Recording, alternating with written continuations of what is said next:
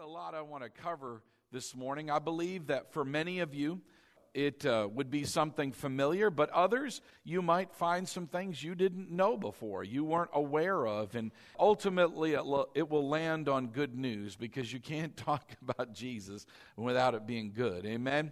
And so let's jump right in. I would look at the screen. You may have brought your Bible, but it's a little quicker. Acts chapter 17, we're going to open with verses 17 and 18, and it says, "Therefore he is talking about Paul the Apostle, therefore he reasoned in the synagogue with the Jews and the Gentile worshipers, in the marketplace daily with those who happened to be there." So he's just in a market, and people are hanging around. And then certain Epicurean and Stoic philosophers encountered him. Now, some of it say, well, what's an Epicurean and what's a Stoic? Well, these were just the intellectuals of their day. These were the people that basically stood around, and we would put them in a coffee shop in our mentality where, all the guys get together and they solve all the world's problems. They're talking about this and that and talking about a lot of things they really don't know a whole lot about. But what they love to do is go hang around in a group setting or in a mixed setting and just talk about the latest belief, the latest thing going on. And really, a lot of them were smarter. They thought they were smarter than they really were. But it says here, "And some said, 'What does this babbler want to say?' Others said, 'He seems to be a proclaimer of foreign gods,' because he preached to them Jesus and the resurrection." Jesus and the resurrection. That's what he was preaching. Paul would go town to town, and every few weeks he would find a synagogue of the Jews, and he would stay there for a few weeks, and he would begin to share the gospel, the good news with them. And in this particular case, we have, again, a group of people kind of hanging around, different backgrounds. Obviously, they have not heard of Jesus. They have not heard of the resurrection. But these guys, again, several of them being intellectuals, just kind of picked on what he was saying, kind of mocked Paul. They mocked the idea of the resurrection. But I want you to notice something. It said that Paul preached to them Jesus and the resurrection. And there's something I want you to note about Paul. Everywhere Paul would speak about Jesus, he spoke about the resurrection. You see, you haven't really talked about Jesus if you haven't talked about the resurrection. The two go together. And you'll see throughout my message how that actually works. The good news, though, is the message that he spread to these people. The good news is what we want to hear. John 3:16 and 17. "For God so loved the world that he gave his only begotten Son, that whoever believes in him," I want you to notice that, "whoever believes in him should not perish but have everlasting life." But the key to everlasting life is what? You must believe in him. You must believe in him. Verse 17, "For God did not send his Son into the world to condemn the world, but that the world through him might be saved." So if we were to wrap up the good news in a short, sweet sentence, we might say something like, the Word that was sent to us, Jesus, became flesh and dwelt among us. He became sin with our sin. He went to the cross. There he died. But the good news is he didn't stay dead. He didn't stay dead. After 3 days and 3 nights, he rose from the dead. And that's where I want to go today, where Paul preached to them Jesus and the resurrection. And that's what I want to share with you today, Jesus and the resurrection. There are other religions in the world, and they can take you to the tomb of their founder. In fact, all of them can. But our founder's tomb is completely empty. Amen? You see, our founder is still alive. Say it with me, my Redeemer lives. Amen. He's not dead, he's alive. Well, later on in that same chapter, if you skip down to verse 32, Acts 17:32, it says, "And when they heard of the resurrection of the dead," so these people were listening to Paul, "when they heard of the resurrection of the dead, some mocked, while others said, 'We will hear you again on this matter.'" In other words, they were biting a little bit, but they weren't completely sold on the idea. But Paul preached this good news to these guys. And some believed, and again, others mocked and made fun of them. The intellectuals who were listening to Paul have the same problem we have today. In other words, they're too smart for their own good. They analyze everything. They look at things from the perspective of, if I can't prove it, if I can't see it, then it can't be real. That's not the case. In other words, they simply couldn't wrap their head around Jesus and him being raised from the dead. Because what happens when you die? You're dead. In other words, the dead stay dead. And that most of us would logically look at that way. But the fact is this, they would say something like, we can't believe this. That's crazy talk, Paul. I don't know where you're coming from. People don't come back from the dead. It just doesn't make sense. It's ridiculous to think that something that miraculous could take place. Many intellectuals of our day, many people look at Christians as pathetic. They look at Christians, believers, as weak. In other words, having to believe something that isn't true. Again, just because it cannot be proven necessarily all the time by science, or you can't feel it, or you can't see it. In other words, they would say this. They would say, if only the Christian were more enlightened, then they wouldn't have to use the Bible as a crutch. And that's really how a lot of people look at Christians. They look at us as weak. They look at us as having to have something to lean on because we just really don't have our life together. And boy, I tell you what, I'm okay with me. How about you? Amen? Now listen carefully. This is what it comes down to when it comes to Jesus and the resurrection. Faith is believing with the heart by a decision. It's that simple.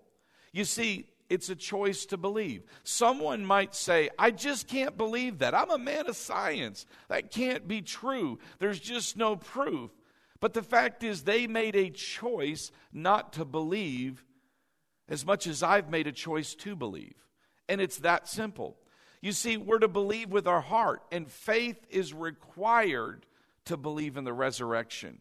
I have no natural proof. Every once in a while, you'll see a news story, especially as we approach Easter, about all these things.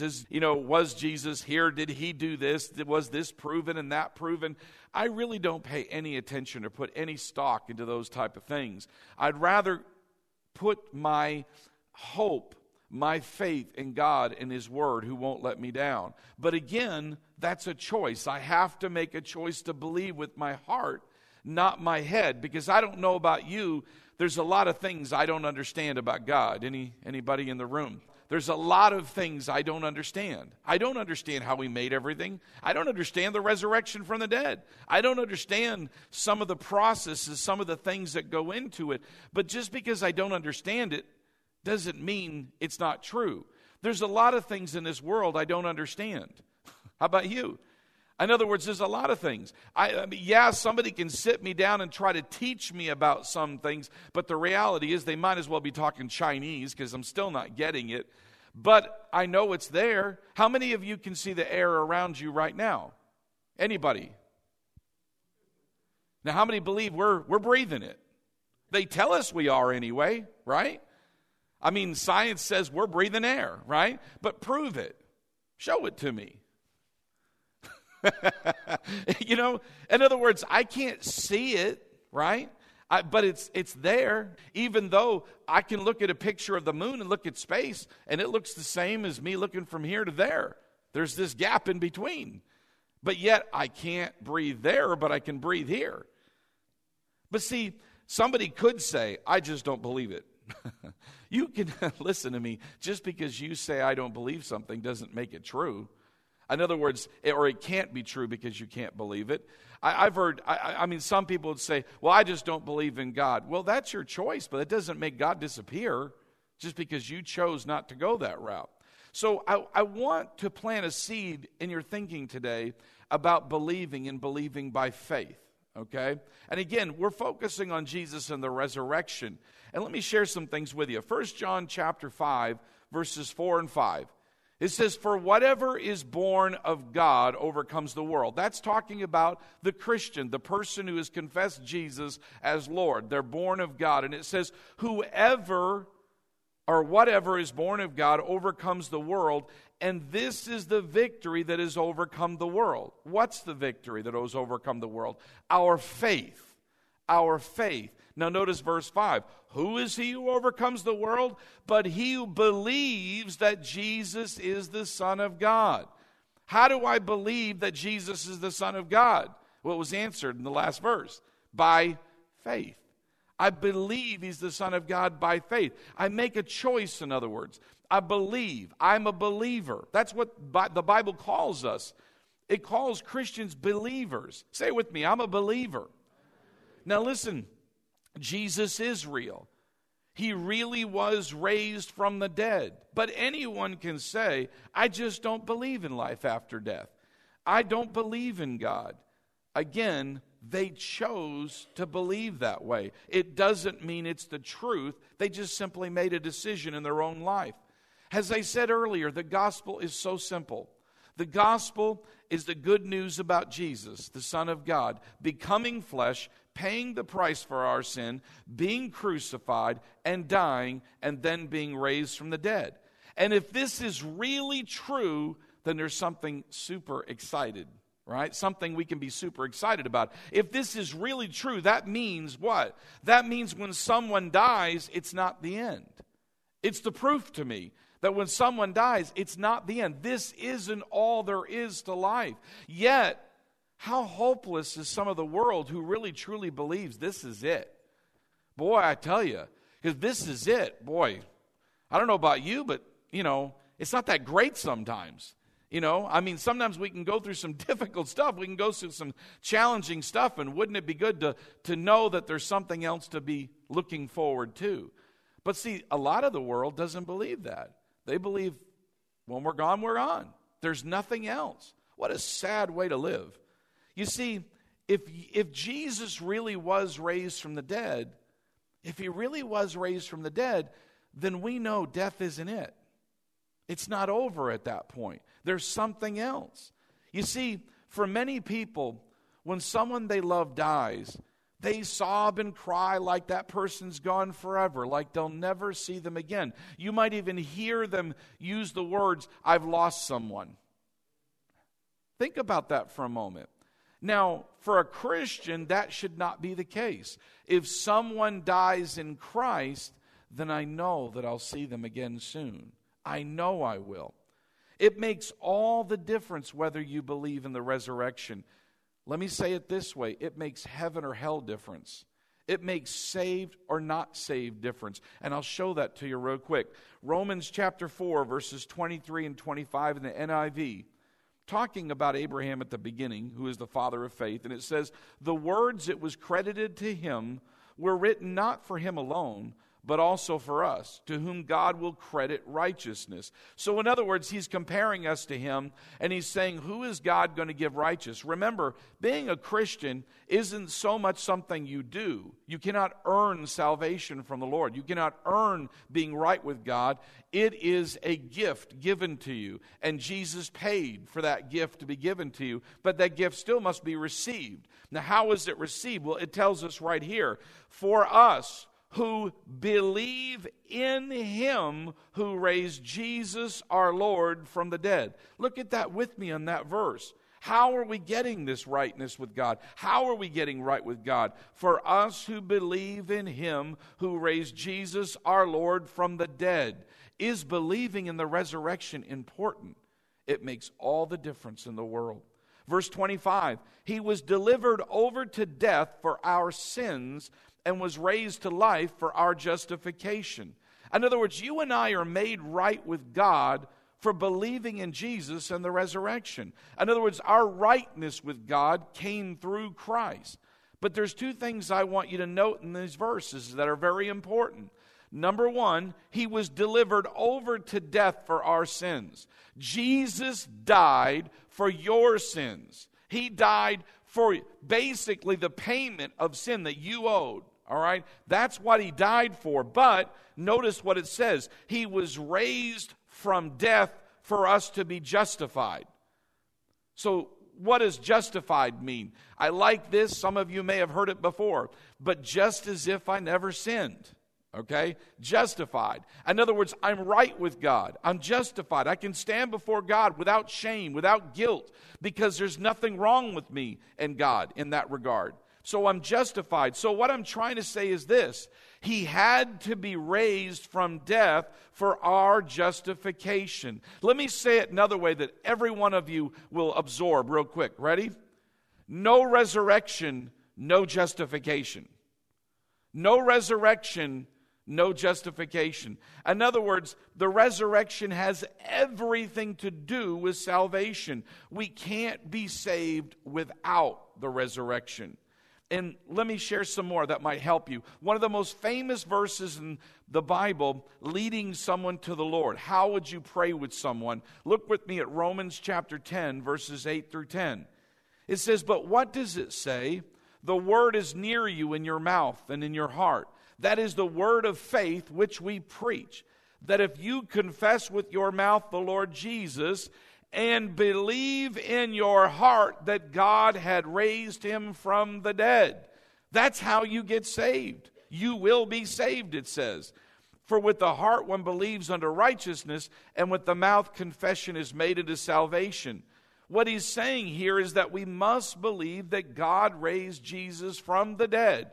You've got to believe this to be saved. Literally, you must believe this. So you confess Jesus with your mouth and you believe in your heart. Everybody say, believe in your heart, not your head. That's where people get into trouble. I don't understand it. It doesn't make sense. Let go of all that and just believe it. Just see, your heart has the capability to operate in faith. God put that in us. And so just believe, just trust in the Lord, in His Word, and then go ahead and act on it. But what I wanted you to see is that the resurrection has everything to do with us being saved. Everything. It is hugely important, and we have to make that decision. Let me cement it a little bit further. 1 Corinthians chapter 15, verses 3 through 8. "I passed on to you," this is Paul speaking to the church at Corinth, and he says, by the way, this whole chapter, I encourage you on your own. It's a good day to read it. 1 Corinthians 15 is all, the whole chapter is dedicated to the resurrection, okay? The resurrection. So, again, verse 3, "I passed on to you what was most important, and what had also been passed on to me." So Paul is saying that I heard this and you heard it. I gave it to you. I heard, what did he say? The most important message. Everybody say most important. How many agree? There are some things that are important, but there are others that even are higher than that. They're super important. That's what Paul is saying. What he's about to say is super important, all right? And he says here, he goes on to say, that Christ died for our sins, just as the Scripture said. Verse 4, "He was buried, and he was raised from the dead on the third day, just as the Scripture said." What is he saying is the most important thing you believe? You believe that Jesus came, that he died, that he was raised to newness of life, that he was raised from the dead. That's what's important. That is the foundation of Christianity. You take the resurrection out of it, everything crumbles. Everything falls apart.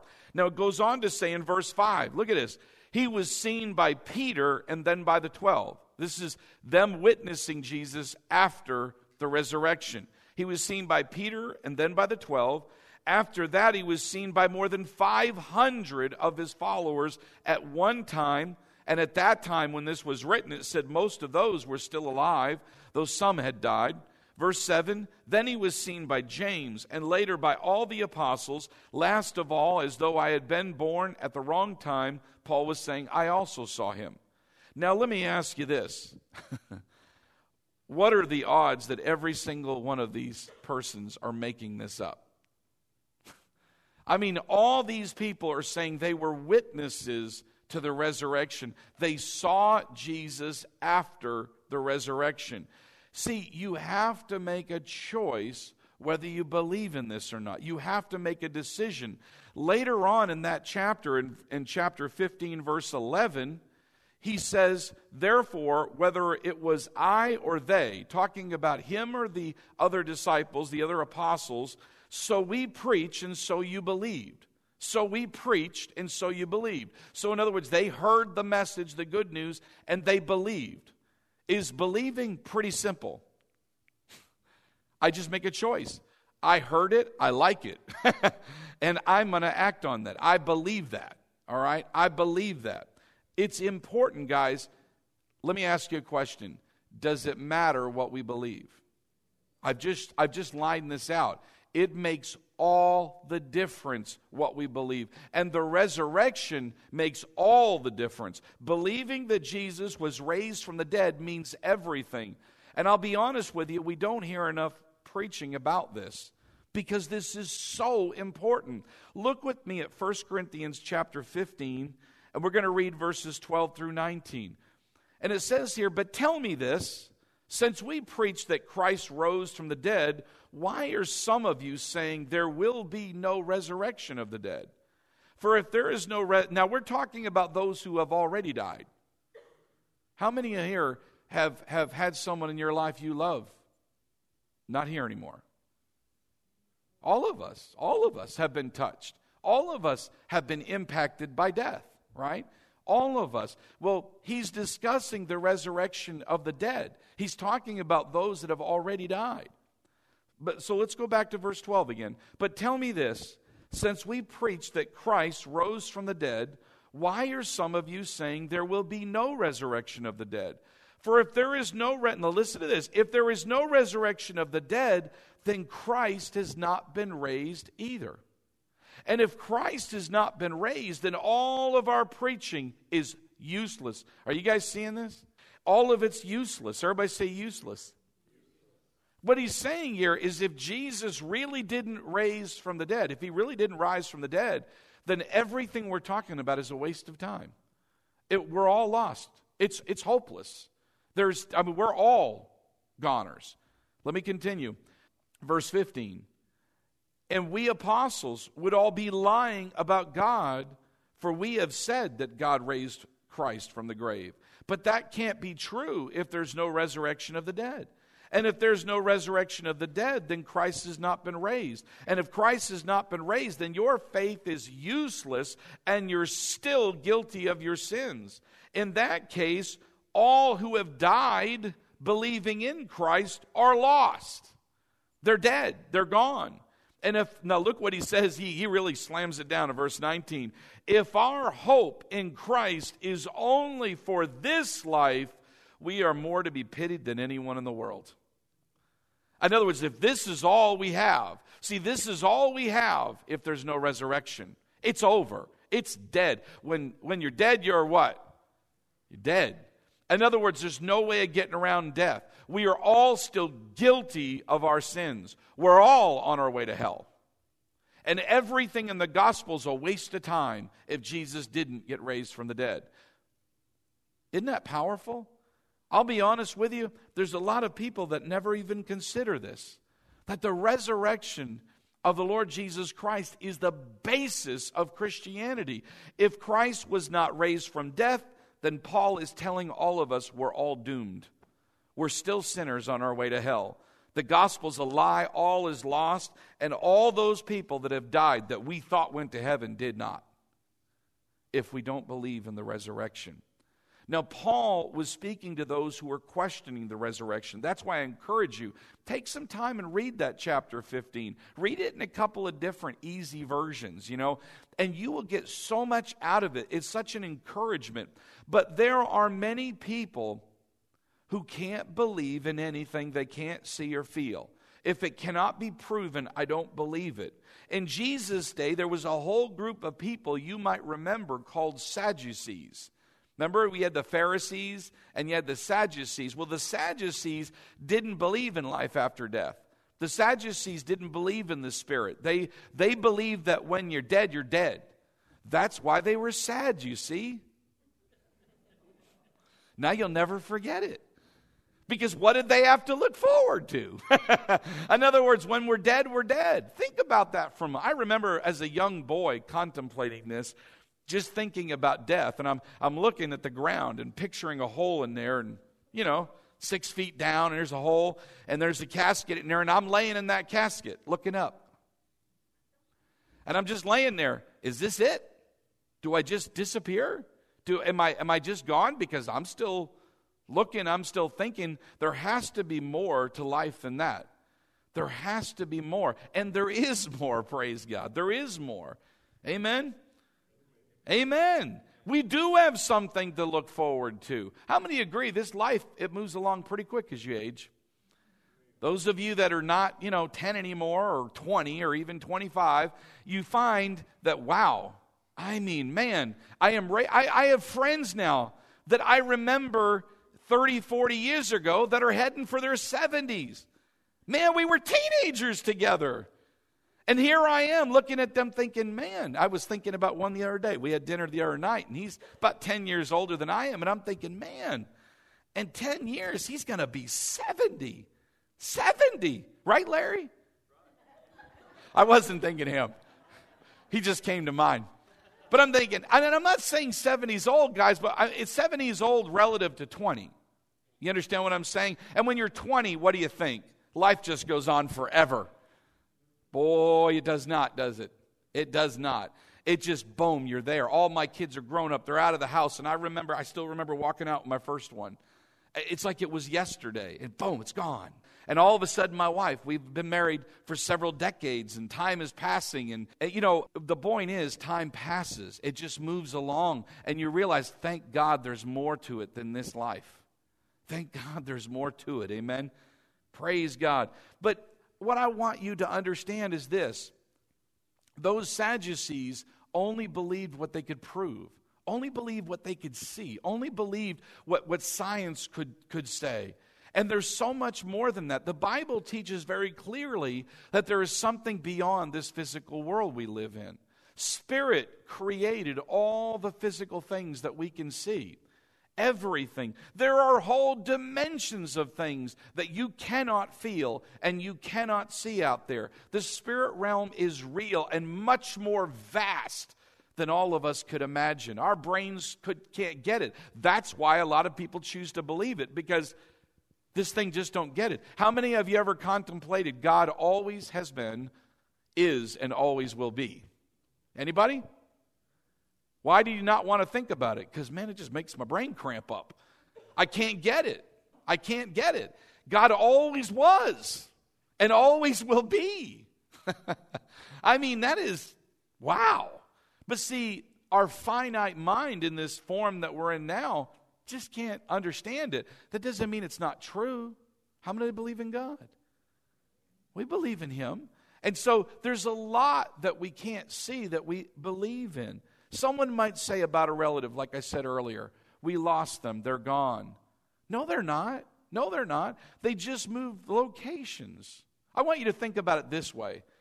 Everybody has probably been on a plane or at least been to an airport and understands that there's a difference between arrivals and departures. How many would agree, right? We understand arrivals come in, right? Departures leave to go to another location. Well, I want you to think of death this way. Death is simply the departure lane. And arrivals are the new births coming in. And so the arrivals are the new births coming in, these babies that are coming into the world. And the departures are just those going to another location. Isn't that your intention when you get on a plane? Right? To go to another location. Well, that's exactly what death is. Deaths are departures, relocating to another location. It's not the end. In fact, really, man, we're just getting started. I mean, we are just getting started. And I want to show you some things that I believe will bless you. But let's stick with the resurrection for the moment. The resurrection itself, as becoming a Christian, is everything. It is the basis of Christianity. Now listen carefully. And this is your argument with someone who questions things. Listen carefully. If he really did die and was raised from the dead, that's the only thing that matters. If Jesus really did come and He really did rise from the dead, He's God. He is the only one. He is the only way to the Father. Did you hear me? He is the only way to the Father. He is the life. He is the truth. He is the only one, Son of God. He is the only one. If it's really true, that's it. Well, I believe it's true. How about you? Amen? That's it. There's no questioning about it. But you got a lot of other religions out there with their dead founders who are trying to convince us otherwise. But Jesus is the only way. Amen? Listen to me. He's the only way. He's the beginning, the ending, the Alpha, the Omega. He is the one who is dead, who's alive forevermore. I'm telling you guys, that just blesses me, full of joy. When I think about that and meditate on those things. My God lives. Say it with me. My Redeemer lives. Say, Jesus lives. He's not on the cross. He's alive and well. Just like you and me. Amen? And we get to look forward to seeing Him soon. Praise God. All these things that we believed are going to manifest, that we're going to see it, that our faith will turn to sight soon enough. Praise God.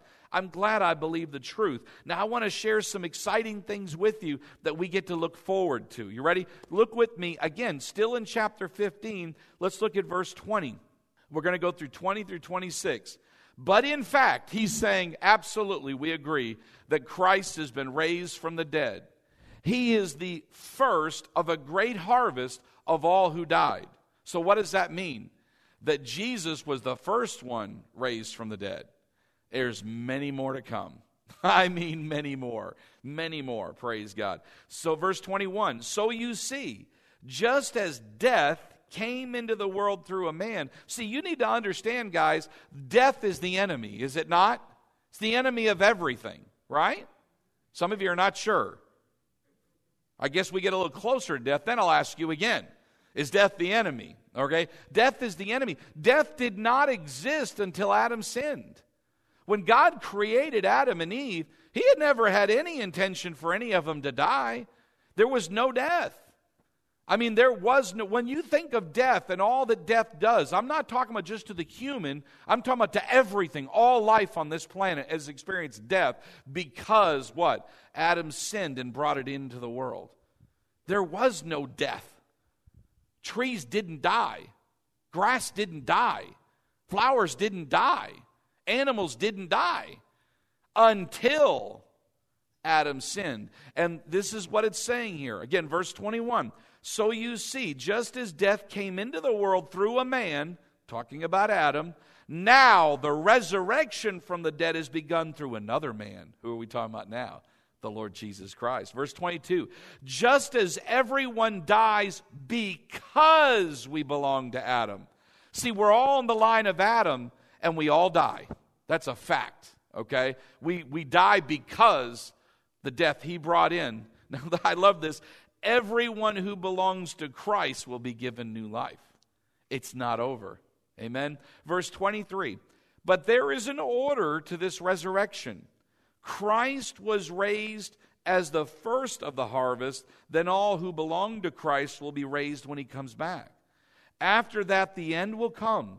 And He will turn the kingdom over to God the Father, having destroyed every ruler, authority, and power, talking about the devil and everything to do with the devil. Look at verse 25.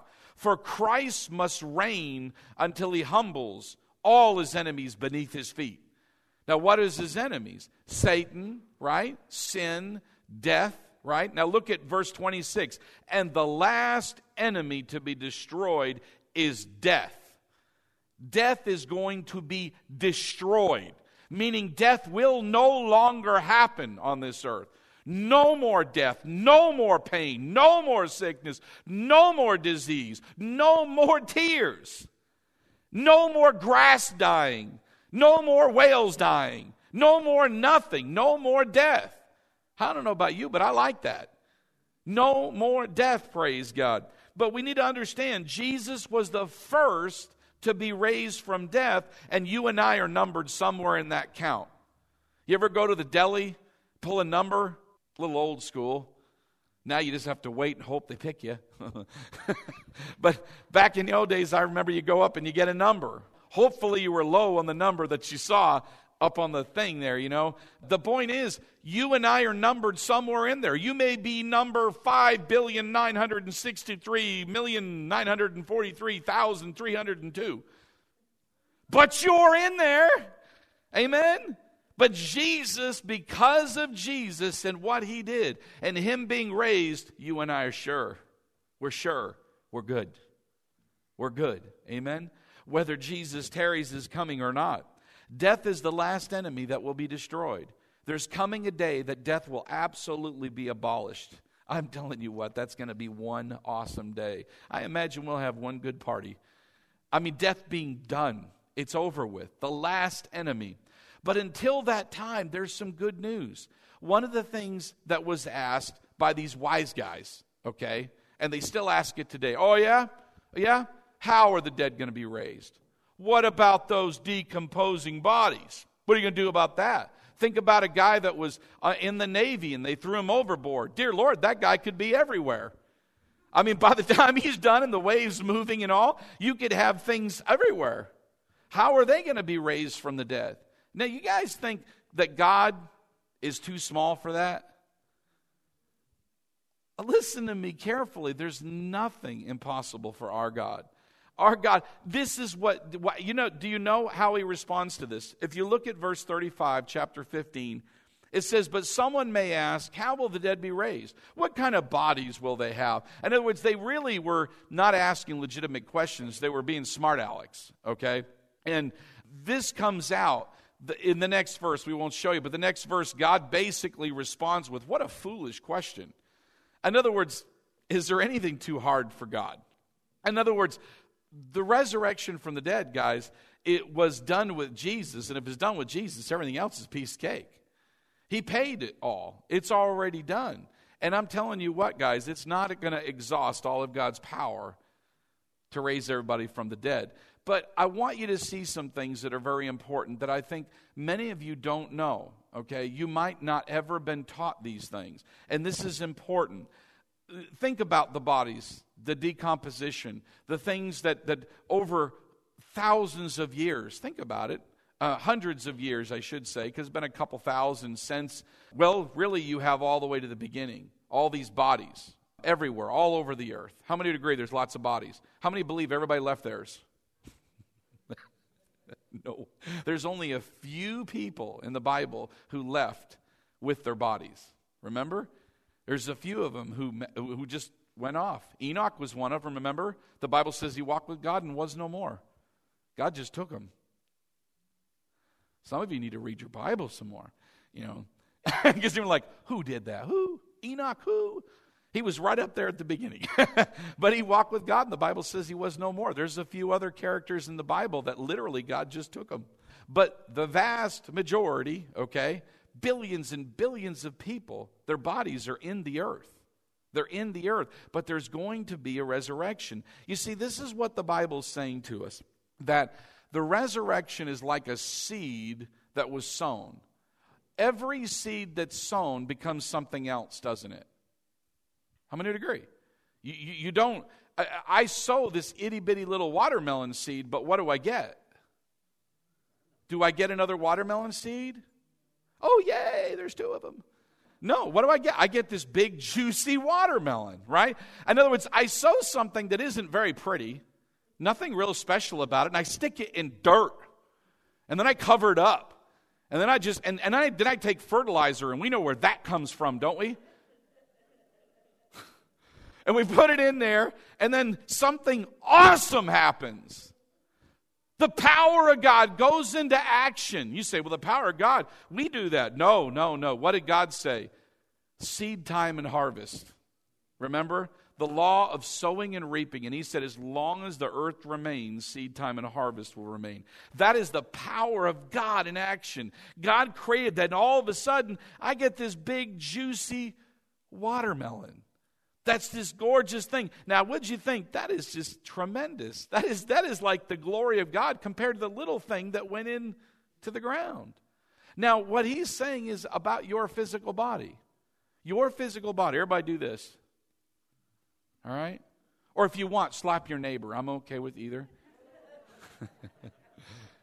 You can feel something, right? It's there. We all got it. It's this physical house we live in. It's not the real you. The real you is on the inside. The real you is the spirit made in the image of God. But for now, while we're on the earth, we have to have these physical bodies. But this is not the end. This is just the beginning. And what we're going to do is this physical body will be sown into the earth. In other words, someday I'll die and I'll depart.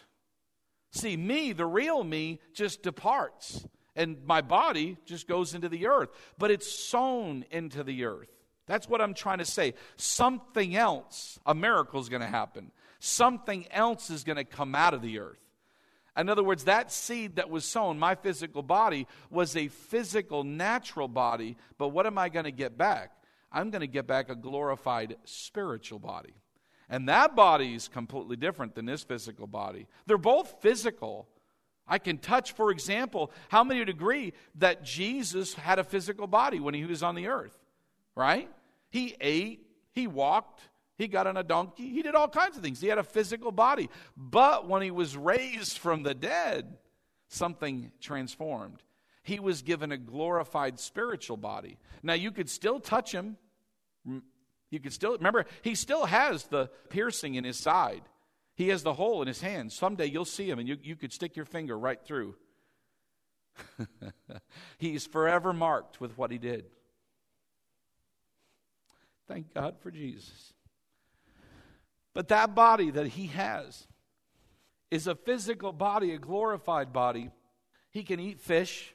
We know that. Remember, he had fish with his disciples after the resurrection. He met with them. He talked with them. He shook hands with them, but he also walked through a wall.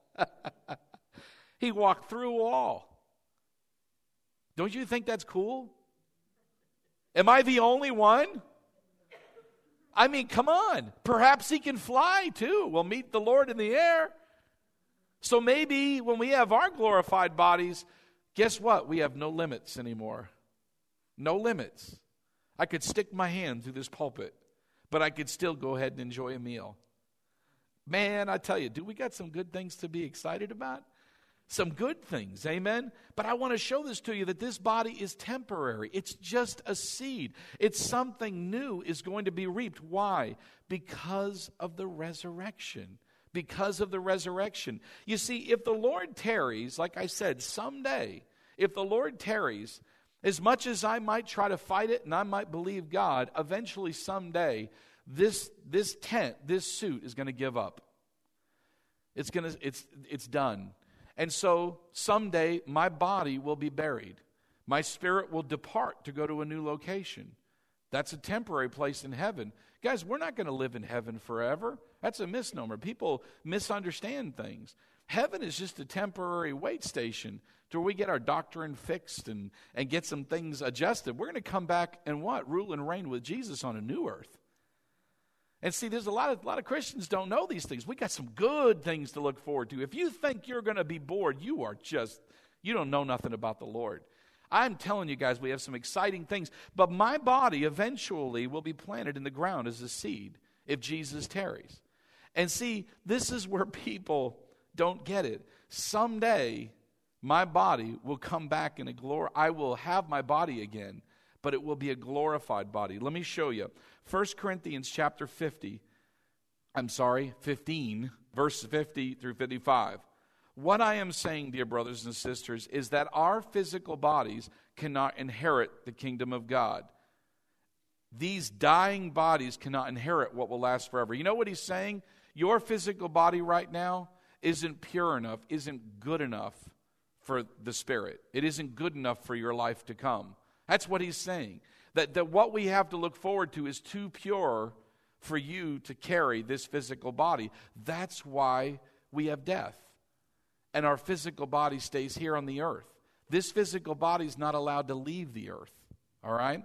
Now, look, it says here, these dying bodies cannot inherit what will last forever. Verse 51, but let me reveal to you a wonderful secret. I love this. We will not all die, but we will all be transformed. Say transformed. So what is he saying? Some of us are going to be here when the Lord comes. Others have already passed on and have already departed, but their bodies are still in the earth. Y'all follow me so far? Now, what he's saying is some of us, we will not all die, but we will all be transformed. All right? I love this. I love this. Look at what it says here. For when, verse 52, it will happen in a moment, in the blink of an eye. And when he says that, guys, it'll happen so fast that I don't know that there's anything on the earth could measure it. It would just, bam, it just faster than I can say bam, okay?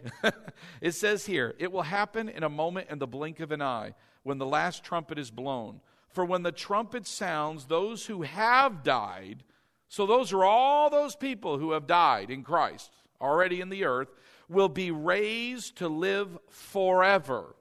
Raised, that means their bodies are what? Raised from the dead. Now, isn't that going to be one tremendous cool sight? You got a decomposed body and dirt all over the place. And God is going to molecularly somehow bring all these components from all over the earth right out of the grave and bring it together for a body. Man, I tell you, you can't find one movie that cool. I mean, think about that for a moment. Every body in the earth that died in Christ, in other words, that's with Christ, is going to come up. And it's going to come together. That's amazing. Now look what it says here. And this is going to happen fast, guys. And it says, those who have died will be raised to live forever. And we who are living will also be transformed. So if you're on the earth and Jesus hasn't come, when they're transformed, you're transformed. Okay? Just like that. Boom. All of a sudden you're like, woo, new model. I mean, I don't got the same body I had before. I mean, man, I tell you, that's going to be good. Now look, verse 53. For our dying bodies must be transformed into bodies that will never die. What is he saying? That new spiritual glorified body. Our mortal bodies must be transformed into immortal bodies. Then, when our dying bodies have been transformed into bodies that will never die, this scripture will be fulfilled. And this is the end of death. Death is swallowed up in victory. Oh, death, where is your victory? Oh, death, where is your sting? It's over. There's no more death. I mean, at this very moment. Now, the fact is, we got some cool things to look forward to. Now, let me wrap this up, okay? How many like some of this? I'm telling you guys, this is good news. Amen? Now, listen, we are not to sorrow, the Bible says, like those who have no hope. I don't want to catch anybody in here. Oh, I'll never say it again. Yes, you will. Dear Lord, if someone goes and take a vacation, we went to Hawaii last year. When no one said, I'll never say it again. They were in the departure lane. God. No, you expected to see me again, right? Am I right? Well, heaven's no different. It's just like Hawaii, but better. In other words, it's just getting on a spiritual plane, so to speak, and then flying to heaven. Amen? And they're just hanging around there. They're doing fine, doing great. Wouldn't want to come back if you paid them. You hear me? They don't. Heaven, the people in heaven are not saying, oh, let me go back to the earth. No, not hardly. You know, not in the condition it's in right now. But what the Bible is saying is that you and I ought not sorrow like those who have no hope. Well, what's our hope? The fact is this, guys, listen carefully, that if your family, anybody, was in the Lord, in other words, was in Christ, and you're in Christ, you're going to see them again. They're just in a temporary different location, and it's not going to be as long as you think. It's a very, very short time. Now, let me share this to you, because this right here, this scripture, will be a blessing to you the next time someone in your life that's close to you goes on to be with the Lord. 1 Thessalonians chapter 4, verses 13 and 18. And this explains things for us, okay? It'll help out. And now, dear brothers and sisters, we want you to know what will happen to the believers who have died. So those who have already died, all right? So you will not grieve like people who have no hope. For since we believe that Jesus died and was raised to life again, how many believe that? Amen. Say it with me. Say, I believe that Jesus died and was raised to life again. It says right here, if we believe that, we also believe that when Jesus returns, God will bring back with him the believers who have died. So what is Jesus going to be packing when he comes back? all those in heaven, all of them, are going to come back with Jesus. And we're going to see them in the air. They're just going to be afloating, just up there with Jesus. Use your imagination. I mean, just picture this. Now look what happens here. It says, God will bring back with him the believers who have died. Verse 15, we tell you this directly from the Lord. In other words, Paul is saying, I got this revelation directly from the Lord. This is what's going to happen. We who are still living when the Lord returns will not meet him ahead of those who have died. For the Lord himself will come down from heaven with a commanding shout. Man, that's going to be something. One shout that the whole entire world hears. Think about that. Think about that. With a commanding shout, with the voice of the archangel, and with the trumpet call of God. So you got to figure Jesus is shouting something, whatever he says. Come. I don't know what he says, but he shouts something, and it reverberates worldwide. The whole world is seeing this. And then the trumpet sounds. And when that trumpet sounds, look what it says here, guys. This is so cool. The trumpet call of God. First, the believers who have died will rise from their graves. So all those in the earth who died in Christ will rise from their graves. And look at verse 17. Then together, now remember the other scripture said that we'll all be transformed, changed, just like that. So that happens in the middle of this. And it says, then together with them, we who are still alive and remain on the earth will be caught up in the clouds to meet the Lord in the air. So if we're still here, hey, guess what? If you've never flown in a plane, you're going to, and you ain't even going to have wings. In other words, you were going to fly to meet the Lord in the air. Man, I'm telling you guys, that's cool. That is so cool. Then we will be with the Lord forever. And so encourage each other with these words. Are you encouraged by these words? And there's something awesome we get to look forward to. Now, while we're here, though, we still have to do things right, right? We still have to walk in the Word and obey the Word and do what we know to do. But the fact is this, and I want to encourage you. There will be people in this life that are going to go on, that they're going to depart, so to speak, and go to that new location. And it's okay for you to miss them. Just like someone could go on a vacation and you might miss them for a while. Or they moved across the country and you might miss them. But know this, that if they're in Christ and you're in Christ, it's just a short little time away. Just a short little time away. Say it with me. Say, I believe in Jesus and the resurrection. Amen. Let's all stand.